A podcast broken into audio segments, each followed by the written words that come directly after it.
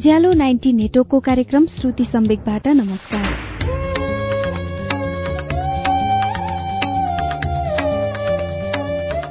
उज्यालो ninety network काठमाडौँसँगै देशभरिका अठारवटा FM स्टेशनहरूबाट हरेक मंगलबार र शुक्रबार राति सवा नौ बजे कार्यक्रम श्रुति सम्वेक प्रस्तुत हुन्छ। कार्यक्रम श्रुति सम्वेकमा हामी वरिष्ठ साहित्यकारहरूका उत्कृष्ट गद्यहरू वाचन गर्छौं। श्रुति सम्वेकको शुक्रबारको श्रृंखलामा हामीले आजदेखि एउटा अनुवादित उपन्यास शुरू गर्दैछौ। पावलो कोहेल्लोको उपन्यास द अल्केमिस्टको रितेश थापाद्वारा नेपालीमा अनुदित संस्करण किमियागर हामीले आजदेखि सुन्ने उपन्यास हो। यो उपन्यास विश्वभरि चौन्न भन्दा बढ़ी भाषामा अनुवाद भइसकेको छ। विश्वभरि एक सय एकचालिस देशहरूमा यो उपन्यास बिक्री भएको प्रकाशकले जनाएको छ। पावलो कोहेल्लोको यो उपन्यासले मानिसलाई आफ्नो सपना इच्छा र लक्ष्य पूरा गर्न प्रेरणा दिनुको साथै आफ्नो मनको कुरा सुन्न पनि सिकाउँछ। द अल्केमिस्ट अर्थात किमी यागरको पहिलो श्रृंखला वाचन सुनौ अच्युत घिमिरेको आवाजमा। साइन्टियागो त्यो केटोको नाम थियो। ऊ साँझ पर्ने पर्ने बेलामा आफ्ना भेडाहरूको बगालसँगै खाली भएको एउटा गिर्जाघरमा आइपुग्यो। त्यसको छाना धेरै अघि नै खसिसकेको थियो। त्यहाँ एउटा फिरफिरेको निकै ठुलो रुख उम्रेको थियो जहाँ कुनै बेला गिर्जाघरको वस्त्रालय हुने गर्थ्यो। त्यस रात उसले त्यहीँ बिताउने निर्णय गर्यो। भत्किसकेको ढोकाबाट भेडाहरू भित्र गएको हेरेर रातमा कतै पनि भौतारिनु नपरोस् भनेर त्यहाँ कोही काठका फलेकहरूले बार लगाइदियो। त्यस भेगमा बुवासोहरू त थिएनन् तर एकपटक एउटा भेडा बगालबाट छुट्टिएकोले त्यो भेडालाई खोज्न उसलाई त पुरै दिन नै लागेको थियो।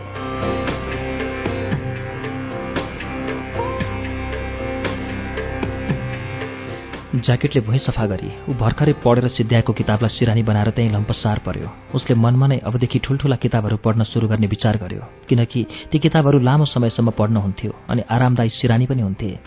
ऊ बिउजिँदा अझै अँध्यारो नै थियो माथि हेर्दा भत्केको छानाबाट ताराहरू देखिन्थे। अलि लामो लामो समयसम्म उसले सुत्ने विचार गर्यो। त्यो रात पनि उसले त्यही सपना देख्यो जुन उसले एक हप्ता अगाडि देखेको थियो।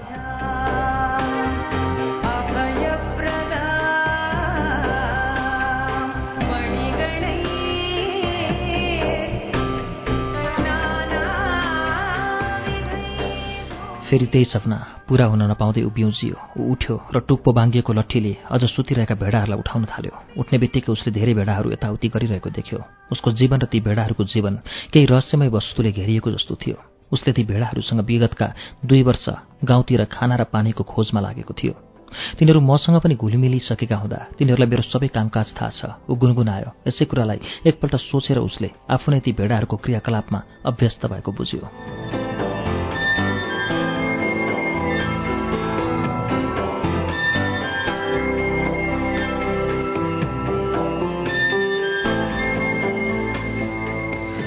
तर केही भेडाहरूलाई उठ्न अलि लामो समय लाग्यो। उसले आफ्नो लट्ठीले एक एक गरी खोज्दै नाम लिँदै भेडाहरूलाई बोलायो। भेडाहरू उसले बोलेको बुझ्दथे भन्ने उसलाई विश्वास थियो। त्यसैले त्यस्ता समय पनि थिए जब ऊ आफूलाई मनपर्ने किताबका वाकांशहरू पढेर भेडाहरूलाई सुनाउँथ्यो। यसरी पढ्दा एक गोठालोको एक्लोपन र खुसीको कुरा पनि भन्ने गर्दथ्यो। आफूले छोडेर आएको गाउँहरूमा देखेको कुराहरूको कहिलेकाहीँ टिका टिप्पणी पनि गर्ने गर्दथ्यो। तर केही दिन अगाडिदेखि उसले तिनीहरूसँग केवल एउटै कुरा मात्र गरेको थियो। एउटी केटीको बारेमा जो व्यापारीकी छोरी थिइन् र ती केटी बस्ने गाउँ पुग्न उनीहरूलाई झन्डै चार दिन लाग्दथ्यो। ऊ त्यो गाउँमा केवल एकपटक मात्र गएको साल पुगेको थियो। त्यो व्यापारीको एउटा पसल थियो। ऊ नठगियोस् भनेर सधैँ आफ्नो उपस्थितिमा मात्र भेडाको उन काट्नु भनी भन्दथ्यो। एकजना साथीले त्यो पसलको बारेमा उसलाई भनेकोले ऊ आफ्ना भेडा लिएर त्यहाँ गएको थियो।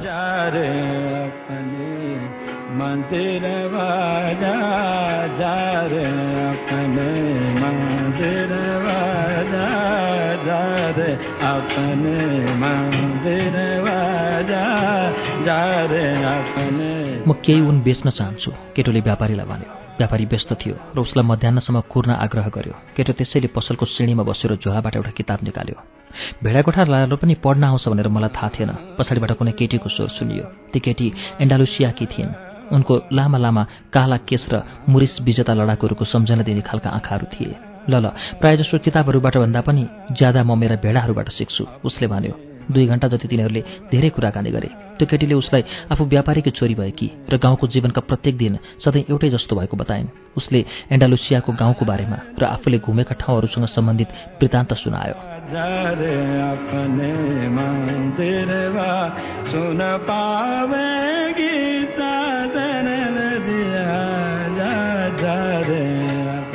तिमीले कसरी पढ्न सिक्यौ? केटीले कुरै कुरामा सोधिन्। जसरी सबैले सिक्छन् उसले भन्यो स्कुलमा? ल तिमीलाई पढ्न आउँछ भने किन भेडा गोठालो भनेको त? अस्पष्ट स्वरमा केटोले जवाफ दियो किनकि उसलाई त्यो केटीले कहिले उत्तर बुझ्दिनन् भन्ने कुरामा ऊ निश्चिन्त थियो।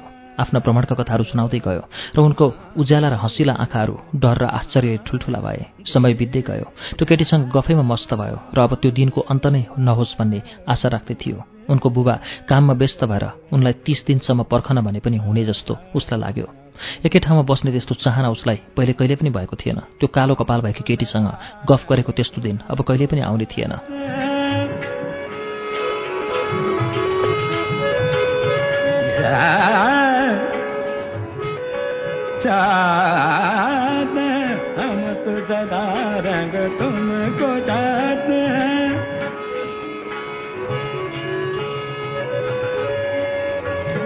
हम अनि अन्तमा व्यापारी आइपुगेर उसका चारवटा भेडाहरूको उन काट्न लगायो। केटोलाई पैसा दिँदै अब अर्को वर्ष आउनु अनि व्यापारीले भन्यो त्यहीँ गाउँ आइपुग्न अब चार दिन मात्र बाँकी थियो। ऊ उत्सुक थियो। साथसाथै कति ती केटीले उसलाई बिर्सिसकिन् होला भनेर उसले आफ्नो अप्ठ्यारो पनि अनुभव गरिरहेको थियो। धेरै भेडा गोठालाहरू त्यो ठाउँमा उन बेच्न जान्थे। ऊ नभएर केही फरक पर्दैन केटोले भन्यो।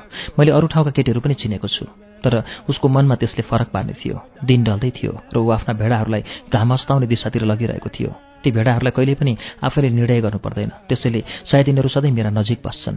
भेडाहरूलाई ध्यान आउने कुरा भनेको खाना र पानी मात्र थियो। जहिलेसम्म केटोलाई एन्डालुसियाको सर्वश्रेष्ठ चरणयोग्य ठाउँहरू थाहा हुनेछ तबसम्म तिनीहरू उसका साथी हुने थिए।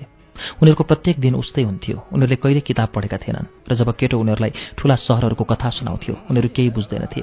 उनीहरू खानपानमा नै सन्तुष्ट थिए र त्यसको साटो उनीहरू उधार भएर उन दिन्थे यात्रामा साथ दिन्थे र कहिलेकाहीँ मासु पनि दिन्थे।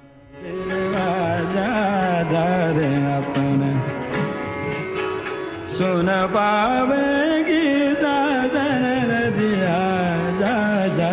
यदि म राक्षस भनेर यिनीहरूलाई एक एक गरी मार्ने विचार गरेँ भने धेरै बगालहरू मार्दा पनि यिनीहरूले थाहा पाउने छैनन्। उनीहरू ममा विश्वास गर्छन् र यिनीहरू आफैमा भर पर्न पनि भुलिसके किनकि म नै यिनीहरूलाई खानपानको व्यवस्था मिलाउँछु।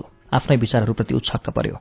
सायद त्यो फेरि फेरि रुख उम्रेको गिर्जाघरमा भूतहरूको पछिटा लागेको हुनुपर्छ। आफ्नो सोचाइमा नै उसले परिवर्तन ल्यायो। त्यसैले गर्दा उसले दोस्रोपल्ट पनि एउटै सपना देख्यो अनि आफ्ना विश्वासी साथीहरूप्रति पनि रिसले आगो भयो। उसले हिजो रातिको खानामा बाँकी रहेको रक्सी खायो र ज्याकेट नजिकै तान्यो।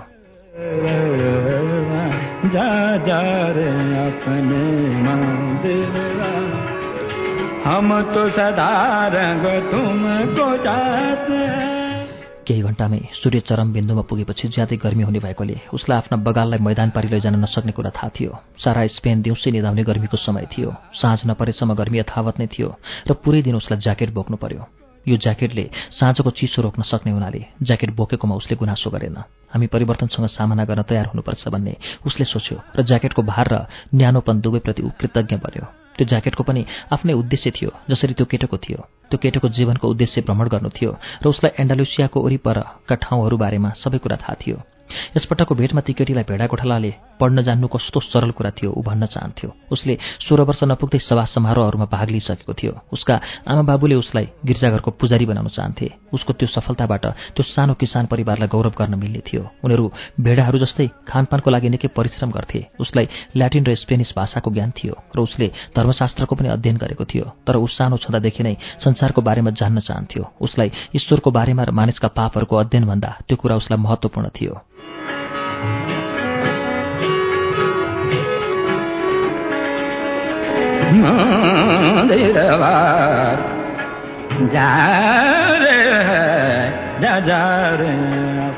तर ऊ सानो छँदादेखि नै संसारको बारेमा जान्न चाहन्थ्यो। उसलाई ईश्वरको बारेमा र मानिसका पापहरूको अध्ययनभन्दा त्यो कुरा उसलाई महत्त्वपूर्ण थियो। एक दिन उसले आफ्नो बुबालाई आफू गिर्जाघरको पुजारी नबन्ने कुरा व्यक्त गर्यो। ऊ भ्रमण गर्न चाहन्थ्यो। बाबु सारा संसारबाट मानिसहरू यस ठाउँमा आई घुमेर जान्छन्। उसको बुबाले भन्नुभयो उनीहरू यहाँ नयाँ चिजहरूको खोजीमा आउँछन् तर जब फर्कन्छन् उनीहरू आउँदा जस्ता थिए त्यस्तै हुन्छन्। उनीहरू महल हेर्न पहाड चढ्छन्। त्यहाँ बसेर उनीहरू अहिलेभन्दा बितेका समय नै धेरै राम्रो थिए भन्ने विचारहरू गर्छन्। तिनीहरूको खैरो कपाल होस् वा ती काला वर्णका हुन् वास्तवमा तिनीहरू यतै बस्ने मानिसहरू जस्तै हुन्। तर मलाई तिनीहरू बस्ने सहरका महलहरू हेर्ने इच्छा छ। उसले भन्यो ती मानिसहरू जब हाम्रो गाउँठाउँ हेर्छन् उनीहरूलाई सधैँ यहीँ बस्न मन लाग्छ भन्छन्। उसको बुबाले भन्नुभयो अँ तिनीहरू सहरमा कसरी जीवन बिताउँछन् भनी हेर्न म चाहन्छु छोराले भन्यो। त्यहाँ आउने मानिसहरूसँग खर्च गर्न प्रशस्त पैसा हुन्छ। त्यसैले उनीहरू भ्रमण गर्न सक्छन् उसको बुबाले भन्नुभयो। हामीहरूमा भ्रमण गर्ने भनेका त भेडा कोठालाहरू मात्र हुन्। ल त्यसो भए म भेडा कोठाला भन्छु। उसको बुबाले अरू केही भनेनन्। भोलिपल्ट उसलाई बुबाले स्पेनका तीनवटा पुराना सुनका असर्फीहरू थिए।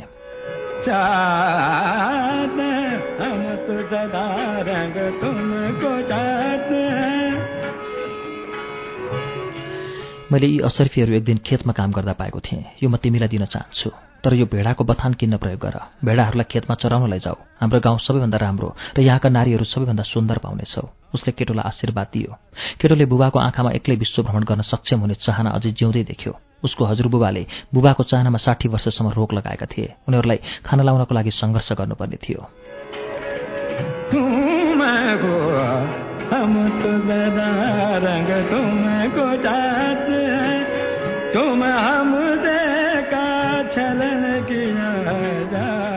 क्षतिजमा हल्का रातो रङ चढाउँदै सूर्य उदायो। उसले आफ्नो बुबासँग भएको कुराकानी सम्झियो र खुसीको अनुभव गर्यो। महलहरू उसले पहिले नै देखिसकेको थियो र धेरै नारीहरूसँग पनि भेट गरिसकेको थियो। तर तीमध्ये कुनै पनि उसले अब केही दिनमा भेटौँ भन्ने खालकी जस्तै थिएनन्। उसँग जे थियो त्यो ज्याकेट एउटा किताब र एक बगाल भेडाहरू थिए। किताब बजारमा बेची अर्को किन्न पाउँथ्यो। तर सबैभन्दा महत्त्वपूर्ण कुरा भने ऊ दिन प्रतिदिन आफ्नो सपना पूरा गर्दै थियो। एन्डालुसियाका मैदानहरूमा मन नलागेको खण्डमा ऊ आफ्ना भेडाहरू बेचेर समुद्रतर्फ जान पनि सक्दथ्यो।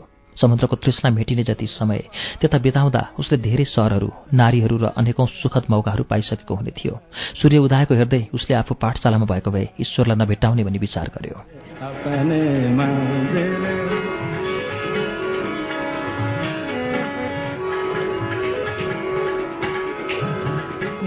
जहिलेसम्म ऊ भ्रमण गर्न सक्थ्यो ऊ नयाँ बाटाहरू खोज्दै हुने थियो। त्यो ठाउँ वरपर धेरै घुमे पनि त्यो गिर्जाघरमा भने ऊ पहिले कहिल्यै गएको थिएन। संसार निकै ठुलो छ। मानिसलाई यो अनन्त नै लाग्छ। भेडाहरूलाई एउटा बाटोमा हिँड्न लगाएर ऊ एकछिन अचम्मका कुराहरू पत्ता लगाउने गर्थ्यो। भेडाहरू सधैँ नयाँ बाटो हिँडे पनि उनीहरूले कहिले पनि कुरा बुझ्ने थिएनन्। तिनीहरूलाई नयाँ खेतहरू र परिवर्तन भएका मौसमहरूको केही मतलब थिएन। तिनीहरू खाली खाना र पानी मात्र सोच्दथे। सायद हामी सबैको हालत पनि त्यस्तै होला केटोले विचार गर्यो। म पनि उनलाई भेटेदेखि अरू कुनै केटीको बारेमा सोचेको पनि छैन। उसले मनमा नै भन्यो घामतिर हेरी। उसले मध्याह अघि नै तरिफा पुग्ने विचार गर्यो। त्यहाँ उसले आफ्नो किताब एउटा ठूलो किताबसँग साट्नु थियो। उसले रक्सीको भाँडो भर्ने दारी कपाल खौरने विचार गर्यो। त्यो केटीसँगको भेट्नको लागि उसलाई तयार हुनु थियो। भेडाहरू भएको भेडा कोठलाले उनको हात मागिसक्यो होला भन्ने सम्भावनामा पनि ऊ विचार गर्न चाहँदैनथ्यो सपना चरितार्थ हुने सम्भावनाले मानिसको जीवन रोचक बनाउँछ। उसले विचार गर्यो ऊ घामको स्थिति अवलोकन गर्दै छिटछिटो पाइला चाल्यो। तरिफामा सपनाको अर्थ बुझाउने एउटी बुढी आइमे भएको उसलाई अक्का झक्का सम्झना भयो।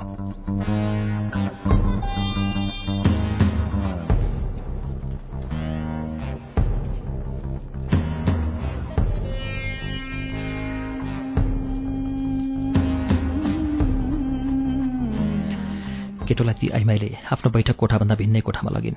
त्यो बैठक कोठालाई एक चम्किलो सिसाद्वारा सजाइएको पर्दाले छुट्याइएको थियो। त्यो अलग्गै कोठामा टेबल जेससको मूर्ति र दुई मेचहरूले सजिएको थियो। ती आइमाई मेचमा बस्छन् र केटोलाई पनि बस्न लगाइनन्। त्यस केही समयपछि त्यो आइमाईले केटोको दुवै हात आफू सामु राखी सुस्तरी प्रार्थना गर्नतिर लागिन्। ती आइमाईले गर्ने प्रार्थना त फिरन्तीहरूको जस्तो थियो। त्यो केटोलाई फिरन्तीहरूको बारेमा प्राय कुराहरू थाहा थियो। फिरन्तीहरू पनि आएका हुन्थे तर उनीहरूको एउटै पनि भेडा बाख्रा हुँदैनथे। फिरन्तीहरू त मानिसहरूलाई जादु मन्त्र देखाई आफ्नो जीविका निर्वाह गर्ने कुरा बताउँथे। कसैले त उनीहरूको सम्बन्ध दानवहरूसँग भएको पनि भन्छन्। उनीहरू साना केटाकेटीहरूलाई भगाएर ल्याई आफ्नो सुनसान ठाउँमा लगी नोकर चाकर बनाइराख्दथे भन्ने पनि चलन छ। सानो छँदा त्यो केटोलाई पनि आफू फिरन्तीहरूद्वारा समातिएला अनि मर्नु पर्ला भन्ने ठूलो डर लागिरहन्थ्यो। त्यही डर फेरि उसको सामु उभियो जब ती आइमाईले उसको हात आफ्नो सामु राखिन्।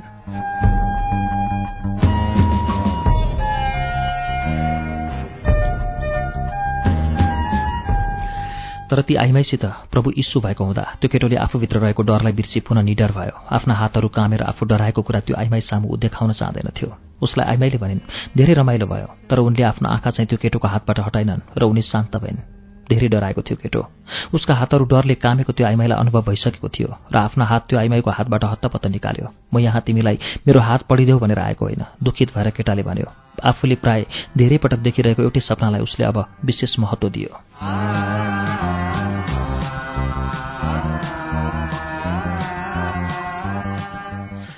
आइमाईले भनिन् तिमी त यहाँ आफ्नो सपनाको बारेमा जान्न आएका थियौ नि। फेरि के भनेका? सपना भन्नु त ईश्वरको आवाज हो। यदि ईश्वरले हाम्रो भाषामा बोल्नुभयो भने मात्र म तिमीलाई बुझाउन सक्छु। तर यदि ईश्वरले आत्मादेखि बोल्नुभयो भने त्यो आवाज तिमी मात्र सुन्न सक्छौ। तर जे जस्तो भए पनि म पैसा चाहिँ अवश्य नै लिनेछु। केटोले कुनै अर्को उपाय सोच्यो र त्यसबाट सक्दो फाइदा लिने कोसिस गर्यो। गोठालाहरू सधैँ आफ्ना वस्तुभावहरूलाई स्याल र अरू प्राकृतिक प्रकोपहरूबाट बचाउनुपर्छ। त्यसैले गर्दा गोठालाहरूको जीवन साह्रै आश्चर्यजनक हुन्छ। उसले भन्यो मैले दुई पटक सपना देखेँ। मैले सपनामा आफू आफ्ना भेडाहरूसित खेतमा भएको र जब त्यहाँ एकजना बालक देखेँ तब त्यस बालक आफ्ना भेडासित खेल्दै थियो। केटोले त्यस बालकले भेडाहरूसित खेलेको मन पराएन किनभने भेडाहरू कुनै अपरिचित व्यक्तिसित डराउनु त स्वाभाविक नै थियो। तर केटाकेटीहरू जनावरहरूसँग नडराइकन पनि खेलिराखेका हुन्छन्। किन होला? जनावरहरूले मानिसको उमेर कसरी थाहा पाउन सक्छन्? मलाई थाहा छैन। मलाई त थाहै भएन। मलाई तिम्रो सपनाको बारेमा केही भन। आइमाईले भनिन् मलाई खाना बनाउन जानुपर्छ र फेरि तिमीसित धेरै पैसा नभएकोले म तिमीलाई धेरै समय दिन सक्दिनँ। त्यो बालक मेरो भेडाहरूसित केही बेर खेलिरह्यो र त्यस केही समयपछि निराश भएर बालकले मेरो हात समाति मलाई पिरामिड भएको सहर इजिप्टमा पुऱ्यायो। केटोले आइमाईसँग भन्यो।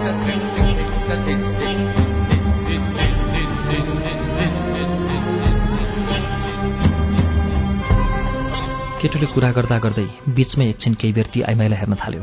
सायद उनलाई इजिप्टका पिरामिडहरूको बारेमा थाहा नहुन सक्छ तर आइमाईले केही भनिनन्। त्यसपछि इजिप्सियली पिरामिडमा केटोले तीन शब्दहरू सुस्तरी भन्यो ताकि उसले भनेका शब्दहरू जादुगरीले बुझ्न सकुन्। बालकले मलाई भन्यो यदि तिमी यहाँ आयो भने तिमीले गार्धन पाउनेछौ। त्यो बालकले जब त्यो केटोलाई सम्पत्ति राखेको एकिन ठाउँ देखाउन लाग्यो तब म बिउजेँ।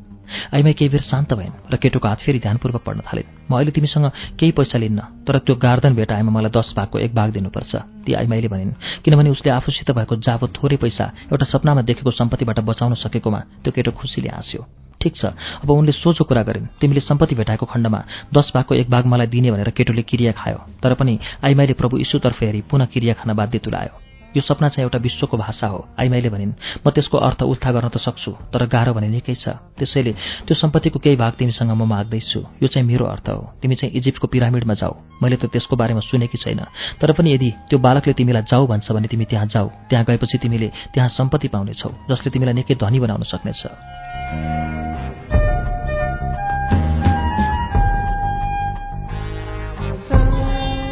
केटो निकै अचम्ममा पर्यो। र पछिबाट दिक्क पनि भयो। उसलाई आइमाईको कुरामा त्यति विश्वास लागेन तर फेरि आफूले कुनै पनि पैसा दिन नपरेकाले गर्दा विश्वास गर्न बाध्य तुलायो। मलाई मेरो समय यस्तो काममा खेर फाल्नु छैन उसले भन्यो।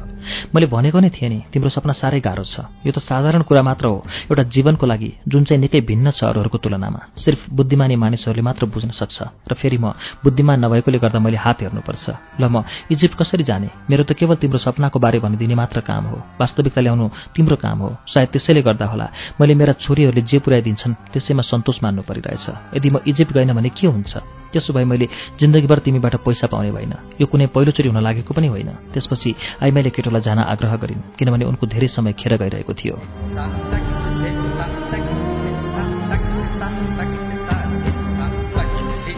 केटो आफ्नो सपना देखेर साह्रै निराश भयो र उसले अब कहिले पनि सपनामा विश्वास नगर्ने भनी सोच्यो। ऊ पनि आफूले गर्नुपर्ने जिम्मेवारीहरू सम्झेर केही खानेकुरा लिन बजारतर्फ लाग्यो। किताब साटेर उसले एउटा ठूलो ठाउँ देखेर त्यहाँ बसी रक्सी खायो।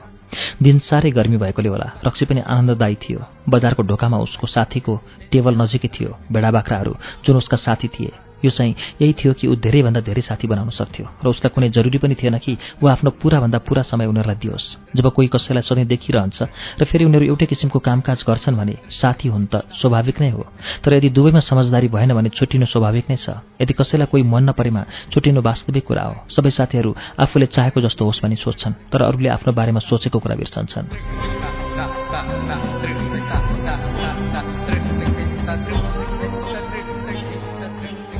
हामी अहिले उज्यालो नाइन्टी नेटवर्कको कार्यक्रम श्रुति सम्वेकमा पावलो कोहेल्लोको उपन्यास द अल्केमिस्ट सुनिरहेका छौं। यसलाई रितेश थापाले नेपालीमा अनुवाद गर्नुभएको हो। केही बेरमा यसको बाँकी अंश वाचन निरन्तर हुनेछ। उज्यालो सुन्दै गर्नुहोला।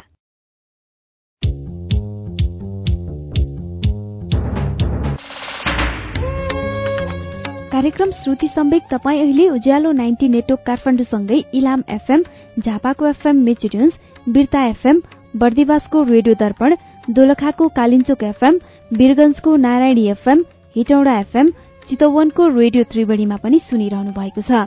त्यसै गरी फलेवासको रेडियो पर्वत गुल्मीको रेडियो रेसुङ्गा पोखराको रेडियो तरंगमा पनि कार्यक्रम श्रुति सम्वेक सुन्दै हुनुहुन्छ। रेडियो प्युठान दाङको रेडियो मध्यपश्चिम कपिलवस्तुको रेडियो बुद्ध आवाज भेरीको रेडियो कोहलपुर सल्यानको रेडियो राप्ती सुर्खेतको रेडियो भेरी र जुम्लाको रेडियो कर्णालीबाट पनि अहिले एकैसाथ श्रुति सम्वेक प्रसारण भइरहेको छ। श्रुति सम्वेकको आजको श्रृंखलामा हामी पावलो कोहेल्लोको द अल्केमिस्ट उपन्यास सुनिरहेका छौं। अब यसको बाँकी अंश सुनौ।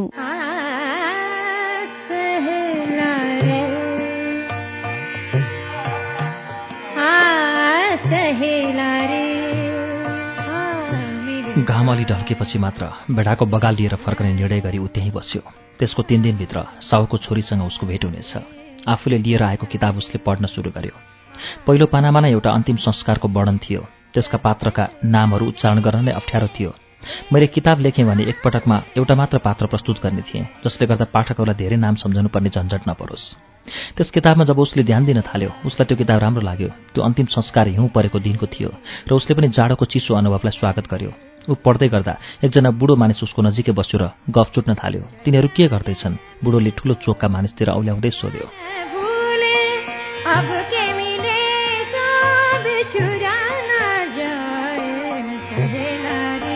काम गर्दै उसले स्पष्ट जवाफ दियो किनकि ऊ पढ्नमै ध्यान दिन चाहन्थ्यो। वास्तवमा ऊ दिवा स्वप्नमा थियो। साउको छोरीको सामुन्ने भेडाको उन काटिरहेको ताकि उनलाई थाहा होस् कि ऊ त्यस्तो गाह्रो काम गर्न पनि समर्थवान छ। उसले त्यस्ता क्षणहरू धेरै पटक सोचिसकेको थियो। प्रत्येक पटक त्यो केटी आकर्षित हुन्थिन्।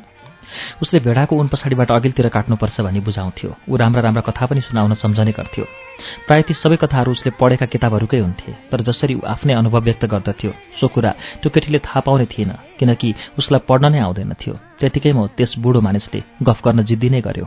ऊ आफू थकित र प्यासी छु भन्यो र अलिकति रक्सी पाउँछु कि भनी सोध्यो। उसले बुढोलाई रक्सीको पुरै भाँडा दियो। बुढोले उसलाई एक्लै छोडिदिन्छ कि भन्ने आशामा बुढो मानिस उसँग कुरा गर्न चाहन्थ्यो र कुन किताब पढिरहेको भनी सोध्यो ऊ खुसीले अर्को बेन्चमा जानेछ तर उसको बुबाले आफूभन्दा ठुलालाई आदर गर्नुपर्छ भनेर सिकाउनु भएको थियो। त्यसैले त्यो किताब नै उसले बुढोको हातमा दियो। हातमा नै किताब किन दियो भन्ने कुरामा दुईटा कारण थिए। पहिला त उसलाई त्यो शीर्षक नै राम्रोसँग उच्चारण गर्नमा अप्ठ्यारो लाग्यो र दोस्रो त्यो बुढालाई पढ्न नआउने रहेछ भने लाज मानेर बुढो अर्को बेन्चमा गई बस्नेछ कि भन्ने आशामा।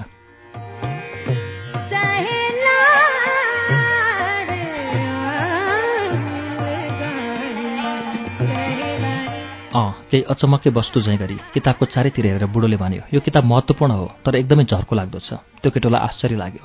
बुढो मानिसलाई पढ्न आउँथ्यो तर त्यो किताब पहिले नै पढिसकेको थियो। यदि त्यो किताब बुढोले भने चाहिँ झर्को लाग्दो भएमा उसलाई अर्को किताबसँग साट्ने समय पनि थियो। त्यो किताबमा उही कुराहरू छन् जुन प्राय विश्वका सबै किताबमा छन् बुढोले भन्यो। यसमा मानिसको लक्ष्य चुन्न असमर्थताको बारेमा विस्तारसँग लेखिएको छ। सबैले विश्वको ठूलो झुटसँग विश्वास गरिरहेका छन् भनी यसमा अन्त्य गरिएको छ। विश्वको ठूलो झुट के हो? केटोले अचम्म मानिस सोध्यो। यो यस्तो छ। जीवनको कुनै बेला हामी आफैलाई भइरहेको कुरामाथि होस गुमाउँछौँ र हाम्रो जीवन नियतिको बसमा हुन्छ। त्यो नै विश्वको सबैभन्दा ठूलो जुट हो। मलाई त्यस्तो कहिले पनि भएन केटोले भन्यो। घरतिर मलाई पुरोहित बनाउन चाहन्थे तर मैले गोठालो हुने निर्णय गरेँ। धेरै राम्रो बुढोले भन्यो किनकि तिमीलाई एकदमै घुम्न मन लाग्छ।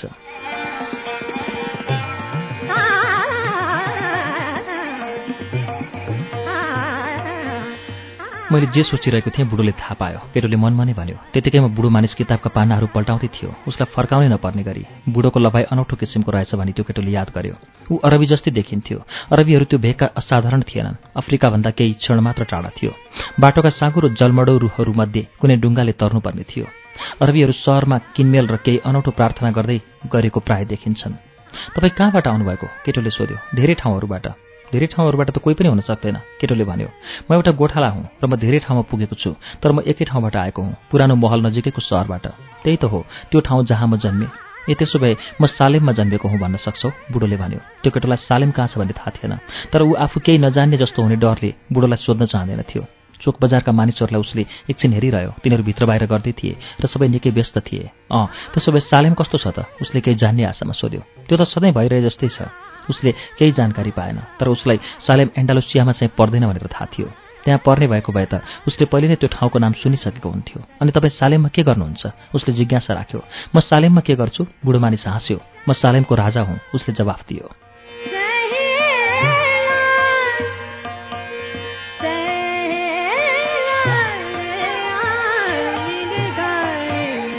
मानिसहरू अचम्मका कुरा गर्छन् भने केटोले सोच्यो।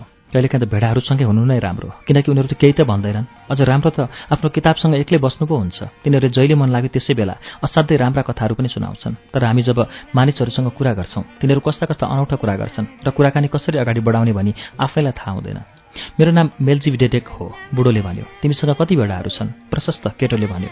उसको जीवन सम्बन्धी धेरै कुरा बुढो जान्न चाहन्थ्यो भने उसले बुझ्यो। ए त्यसो भए त हामीलाई एउटा समस्या पर्यो नि त। यदि तिमीसँग धेरै भेडाहरू छन् भने त म सहयोग गर्न नसक्ने भएँ। केटोलाई रिस उठ्न थाल्यो।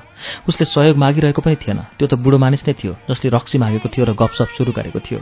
मेरो किताब फिर्ता देऊ त्यो केटोले भन्यो। मलाई भेडाहरू बटुलेर अझै टाढा जानु छ। मलाई तिम्रो भेडाको दस भागको एक भाग भेडा देऊ अनि म गुप्त खजाना कसरी पाउने भन्ने बारेमा तिमीलाई भनिदिउँला बुढोले भन्यो। त्यो केटोले आफ्नो सपना सम्झ्यो र अचानक सबै कुरा उसलाई प्रष्ट हुन थाल्यो। ती बुढी आइमाईले त केही पनि तिर्न लगाएनन् तर यो बुढो सायद त्यो बुढीकै श्रीमान जस्तो छ। एउटै कुरा जुन साँचो पनि छैन होला त्यो सुनाएर मबाट धेरै पैसा लिन खोजेको जस्तो छ। सायद त्यो बुढो पनि फिरन्ते जातिको जस्तो छ भनी उसले सोच्यो।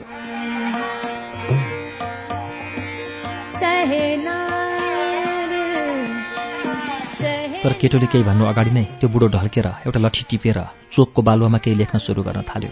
उसको छातीबाट निकै चम्किलो ज्योति परावर्तित भयो र केही क्षणको लागि केटोको आँखा अन्धो जस्तै भयो। छातीमा जेसुकै भए पनि उसले बाहुला नभएको लुगाले त्यसलाई छिटछिटो छोपिदियो। बुढोको उमेर अनुसार त्यो निकै छोटो लुगा थियो। केटोको दृष्टि सामान्य भएपछि बुढोले बालुवामा लेखेको पढ्न सक्ने भयो। त्यो सानो सहरको चोकको बालुवामा।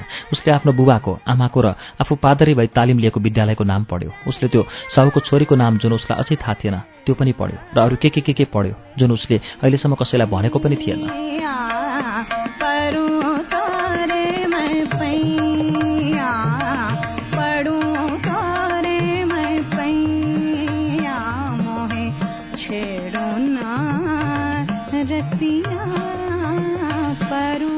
सालेमको राजा हुँ। त्यो बुढोले भनेको थियो एउटा राजा किन एउटा गोठालोसँग कुरा गरिरहन्छ? त्यो केटोले सोध्यो धेरै कारणहरूले गर्दा तर सबैभन्दा महत्त्वपूर्ण कारण भने तिमीले आफ्नो लक्ष्य पत्ता लगाउन सफल भएकोले नै हो। त्यो केटोलाई मानिसको लक्ष्य के हो भन्ने थाहा थिएन। त्यो त्यही नै हो जुन तिमीले सधैँ पुरा गर्न चाहेका थियौ। जब तिनीहरू युवा युवती हुन्छन् सबैजनालाई आफ्नो लक्ष्य थाहा हुन्छ। जीवनको त्यो बेलामा सबै कुरा स्पष्ट र सबै कार्य सम्भव हुन्छन्। तिनीहरू सपना बुन्न डराउँदैनन् र मनपर्ने सबै चिज जीवनमा देख्ने र भोग्ने इच्छा गर्छन्। तर जसरी समय बित्छ एउटा रहस्यमय शक्तिले तिनीहरूलाई तिनीहरूको लक्ष्य बुझ्न असम्भव हुनेछ भन्ने विश्वास दिलाउन खोज्छ।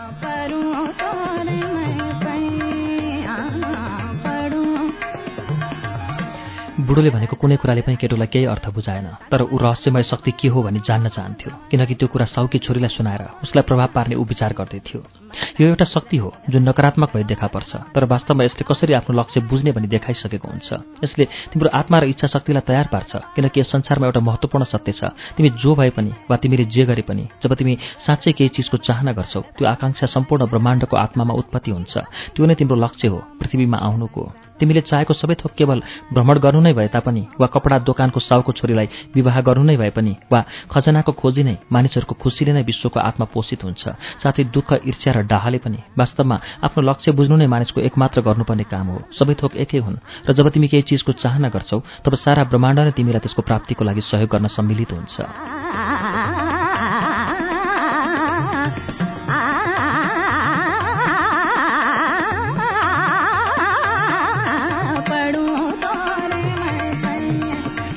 तिनीहरू दुवैजना केही बेर मौन रहे। उनीहरूले चोक र सहरका मानिसहरूलाई हेरिरहे र पहिलोपल्ट बोल्ने बुढो थियो तिमी किन भेडाको बगालको हेरचाह गर्छौ? किनकि मलाई भ्रमण गर्न मनपर्छ। बुढोले चोकको एक कुनामा भएको रोटी पसलेको झ्यालमा रोटी केक आदि बनाउने बुढो व्यक्तितिर औलायो। जब ऊ सानो थियो उसलाई पनि भ्रमणको चाहना थियो तर पहिले ऊ रोटी बेच्छु अनि केही पैसा कमाउँछु भन्ने विचार गर्यो। जब ऊ बुढो भयो अब ऊ एक महिना जति अफ्रिका जाँदैछ। मानिसहरू जीवनको कुनै बेला पनि आफूले सोचेको पुरा गर्न समर्थ हुन्छन् भनेर उसले कहिले पनि बुझेन।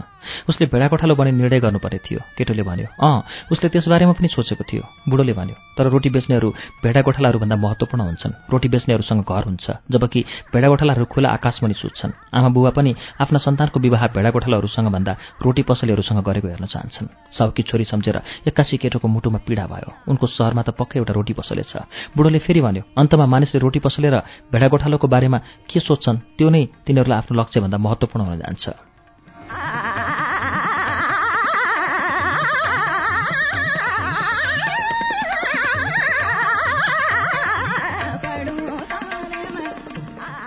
बुढोले किताबका पानाहरू पल्टायो र पल्टेका पाना पढ्दै थियो। केटोले एकछिन कुर्यो अनि आफूलाई अवरोध भए जस्तै गरी बुढोको क्रमभङ्ग गर्यो। तपाईँ किन मलाई यी सब कुराहरू भन्दै हुनुहुन्छ? किनकि तिमी आफ्नो लक्ष्य बुझ्ने कोसिसमा छौ र तिमी यस्तो ठाउँमा छौ जहाँबाट ती सबै कुरा छोड्न पनि सक्छौ। त्यसैले तपाईँ यस ठाउँमा देखा पर्नु भएको त? सधैँ यस प्रकारले होइन तर म सधैँ एक किसिमबाट अर्कोमा देखा पर्छु। कहिलेकाहीँ म उत्तरको रूपमा वा राम्रो सोचाइको रूपमा। अरू बेला अप्ठ्यारो परेको बेलामा म कार्यको हल सजिलैसँग गराइदिन्छु। मैले गर्ने अरू कुराहरू पनि छन् तर धेरैजसो मानिसहरू मैले गरेको भनेर बुझ्दैन। एक साता अगाडिको कुरा। उसले प्रसङ्गमा ल्यायो जबकि ऊ एक खानीमा काम गर्ने व्यक्तिको सामुन्ने जान बाध्य भएको थियो। त्यो खानीमा काम गर्ने व्यक्तिले पन्नाको खोजीमा आफ्नो सर्वस्व त्यागेको थियो उसले। पाँच वर्षसम्म उसले एउटा खोलामा काम गर्यो र सयौँ हजारौँ ढुङ्गाहरूको निरीक्षण गर्यो। त्यो व्यक्तिले त्यो काम छोड्नै आँटेको थियो। त्यस्तो बेलामा यदि उसले एउटा ढुङ्गो मात्र निरीक्षण गरेको भए उसले पन्ना भेट्ने थियो। त्यो व्यक्तिले आफ्नो लक्ष्यको लागि सर्वस्व त्यागेकोले बुढोले उसलाई सहयोग गर्न मन लाग्यो। आफैलाई ऊ ढुङ्गामा परिवर्तित भई त्यो व्यक्तिको पैतालोमा गुड्दै पुग्यो। आफ्नो खेर गएको पाँच वर्ष र आशाभङ्ग भएको कारणले गर्दा त्यो व्यक्तिले रिसले खुट्टाको ढुङ्गा टिपेर छेउमा फाल्यो। त्यो ढुङ्गा यति जोडले फालेका थिए कि ढुङ्गा फुटेर भित्रबाट संसारकै सबैभन्दा राम्रो पन्ना भेट्टायो जीवनका प्रारम्भिक समयमै मानिसले आफ्नो अस्तित्व हुनुको कारण जानेका हुन्छन्। बुढोले केही टर्रो स्वरमा भन्यो। सायद त्यसै कारणले गर्दा तिनीहरूले छिट्टै लक्ष्य छोडिदिएको जस्तो छ तर त्यसको तरिका नै यस्तै छ।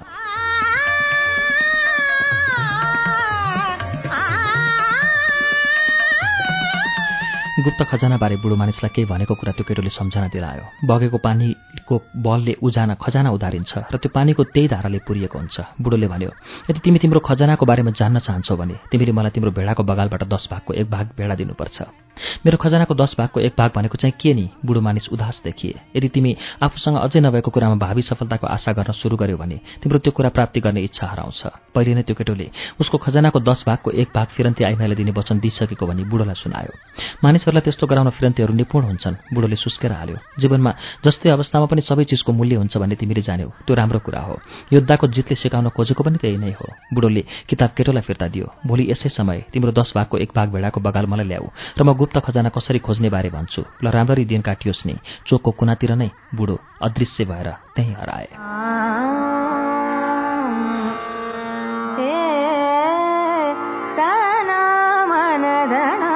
ಬೇವಾರುತ್ತಾನ ಮನದನ ತೋ ಬೇವಾರುತ್ತಾನ ಮನದನ ತೋ ಬೇವಾರುತ್ತಾನ किताब फेरि पढ्न थाल्यो केटो तर उसले किताबमा ध्यान दिन सकेन। ऊ बेचैन र अशान्त थियो किनकि उसलाई बुढो मानिस सही थिए भन्ने थाहा थियो। ऊ रोटी पसले कहाँ गई पाउरोटी किन्यो?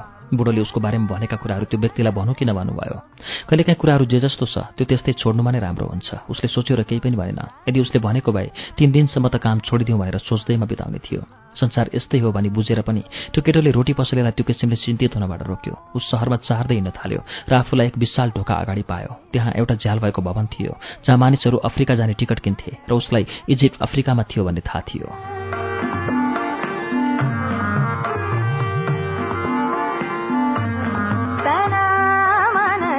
म तपाईँलाई सहयोग गर्न सक्छु झ्याल पछाडिबाट मानिसले सोध्यो। सायद भोलि केटोले त्यहाँबाट हिँड्दै भन्यो। उसले एउटा भेडो बेचे मात्र पनि जल डमरूमध्येको एक अर्को किनारा पुग्ने थियो।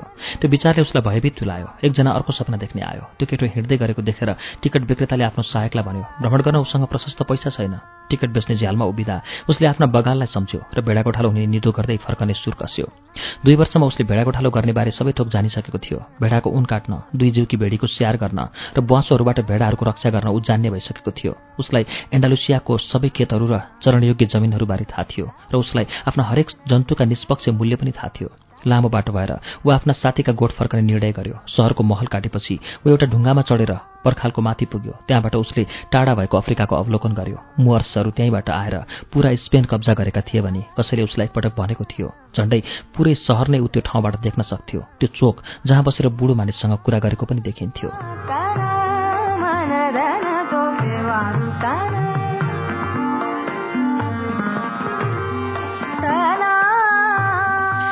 धिक्कार छ त्यो बुढोलाई भेटेको समय। ऊ त केवल एक आइमाईसँग आफ्नो सपनाको अर्थ बुझ्न पो गएको थियो। ऊ भेडागोठालो गएकोले गर्दा न त आइमाई नै न त बुढो मानिसमा नै केही प्रभाव पर्यो। तिनीहरू त एक्लै बस्ने कुरामा विश्वास नै गर्दैनन् र बुझ्दैनन् भेडागोठालाहरू आफ्ना भेडाहरूसँग संलग्न हुन्छन् भनेर। ऊ आफ्नो बगालको हरेक भेडाबारे सबै कुरा जान्दथ्यो। उसलाई को लङ्गडा छ कुन चाहिँ एकदमै अल्छी छ भन्ने सबै थाहा थियो। कसरी उन काट्ने र कसरी भेडा नै काट्ने ऊ जान्दथ्यो। यदि कहिले ऊ तिनीहरूलाई छोड्ने निश्चय गर्दथ्यो भने तिनले दुःख पाउने थिए। हावा चल्न थाल्यो। त्यो हावालाई ऊ चिन्दथ्यो मानिसहरू त्यसलाई लेभ्यान्टर भन्दथे किनकि यस सँगसँगै मुवर्सहरू लेभ्यान्टरबाट आएका थिए। लेभ्यान्टर मेडिटेरियनको पूर्वीय सिमानामा पर्दछ। लेभ्यान्टर अलि छिटो छिटो अघि बढ्यो। म त्यहाँ आफ्नो बगाल र खजानाको बीचमा छु भने केटोले सोच्यो। उसले ती दुई मध्ये एउटालाई छान्नुपर्ने थियो। एकातिर उसको बानी परिसकेका भेडाहरू र अर्कोतिर केही ग्रहण गर्ने उसलाई चाहना थियो।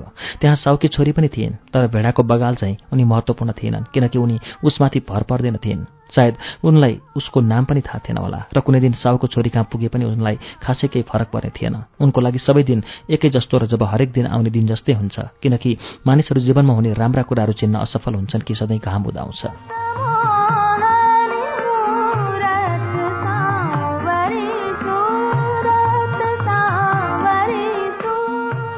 मैले मेरो बुबा मेरी आमा र त्यो सहरको महललाई पछाडि नै छाडेँ। म टाढा भएको तिनीहरूलाई बानी पर्दैछ भनी केटोले सोच्यो। ऊ जहाँ बसेको थियो त्यहाँबाट उसले त्यो चोक देख्न सक्थ्यो जहाँ मानिसहरू रोटी पसलेको दोकानभित्र बाहिर आउँदै जाँदै गर्दै थिए। एक युगल जोडी त्यही बेन्चमा बसे जहाँ उसले बुढो मानिससँग कुरा गरेको थियो। त्यो रोटी पसले उसले सोच्ने काम पूरा नगरी आफैमा गुनगुनायो। लेभ्यान्टरको तीव्रता बढ्दै थियो र ऊ त्यसको अनुभव अनुहारमै गर्दै थियो। त्यो हावाले मुवर्सहरू ल्यायो हो तर त्यसले मरूभूमिको साथै अनुहार ढाकेकै स्त्रीको सुगन्ध पनि त ल्यायो त्यो हावाले आफूसँगै अथाह साहसिलो कामको र पिरामिडको खोजीमा हिँडेका मानिसको पसिना र सपना पनि ल्यायो। हावाको स्वच्छन्दतादेखि उसलाई डाहा भयो र उसले आफू पनि त्यस्तै स्वच्छन्द हुन पाउने सपना देख्यो। आफू बाहेक उसलाई समाउने केही थिएन। ती भेडाहरू साउकी छोरी र एन्डालुसियाका फाँटहरू सबै उसका लक्ष्यमा पुग्नको लागि बाटोका खुड्किलाहरू मात्र थिए।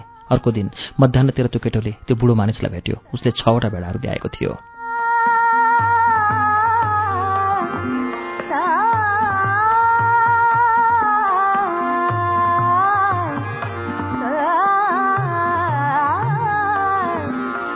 म त चकित भएँ। त्यो केटोले भन्यो मेरो साथीले तुरुन्तै अरू भेडाहरू ल्याइदियो जो सधैँ भेडा गोठालो बन्ने सोच्थ्यो र त्यो एउटा राम्रो लक्षण हो भने उसले भनेको थियो।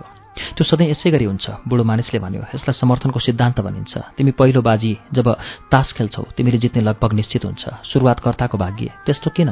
किनकि त्यहाँ एउटा शक्ति छ जसले तिमीलाई तिम्रो लक्ष्य बुझाउन चाहन्छ। यसले तिम्रो भोगलाई सफलताको स्वाद दिलाई श्रेय प्रदान गर्छ।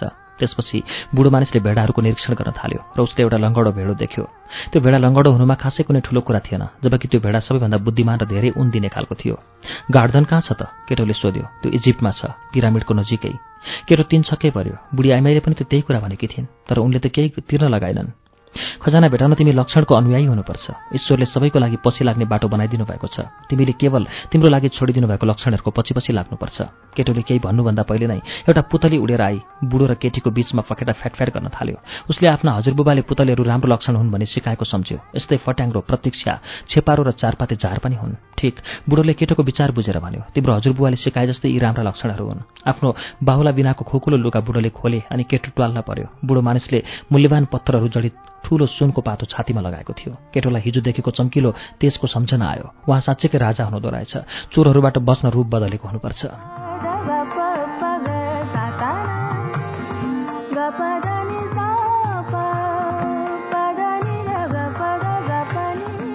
कार्यक्रम श्रुति सम्वेकमा अहिले सुनेको वाचन पाओलो कोहेल्लोद्वारा लिखित उपन्यास द अल्केमिस्ट थियो।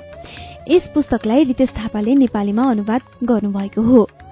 वाल्डेन बुक हाउस क्षेत्रपाटीले यो पुस्तक प्रकाशनमा ल्याएको हो। पृष्ठ पच्चिसमा आएर हामीले आजको वाचन रोकेका छौं। अर्को हप्ता आजकै दिन आजकै समयमा द अल्केमिस्ट अर्थात किमी यागर वाचनको दोस्रो श्रृंखला सुन्नेछौ।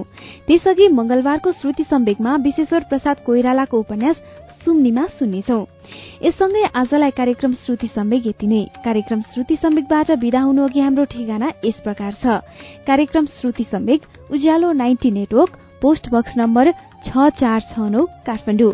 यदि तपाईँ इमेलबाट आफ्नो प्रतिक्रिया दिन चाहनुहुन्छ भने हाम्रो इमेल ठेगाना हो S H R U T I Shruti at UNN dot com dot NP हवस् त आजका लागि प्राविधिक साथी दिनेश निरौला र सशिन्द्र गौतमसँगै आख्यानवाचक अच्युत घिमिरे र म सजिता हमाल विदा चाहन्छौ।